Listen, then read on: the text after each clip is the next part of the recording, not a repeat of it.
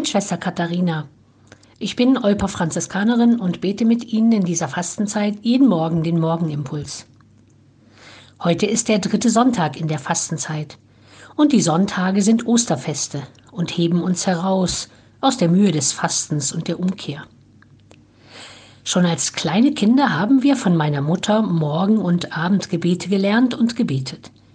Sie war der Überzeugung, was man auswendig kann, das hat man für den Fall der Fälle immer parat.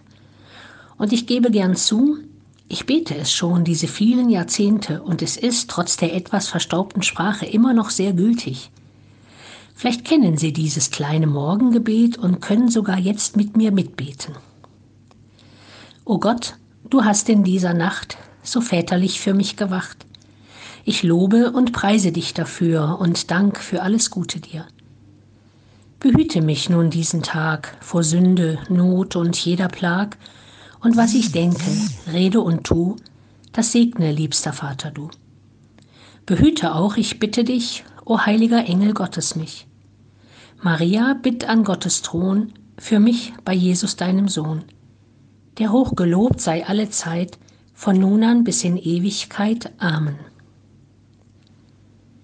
Gott den Herrn schon beim Aufwachen für alles zu loben, zu preisen und zu danken, ihn um Schutz und Geleit bitten, fürs eigene Denken, Reden und Handeln seinen Geist erbitten und die Engel und die Gottesmutter Maria bitten, mit uns, unseren Herrn Jesus Christus zu loben und an unserer Seite zu wissen, ist schon eine gute Idee für diesen schönen Frühlingssonntag.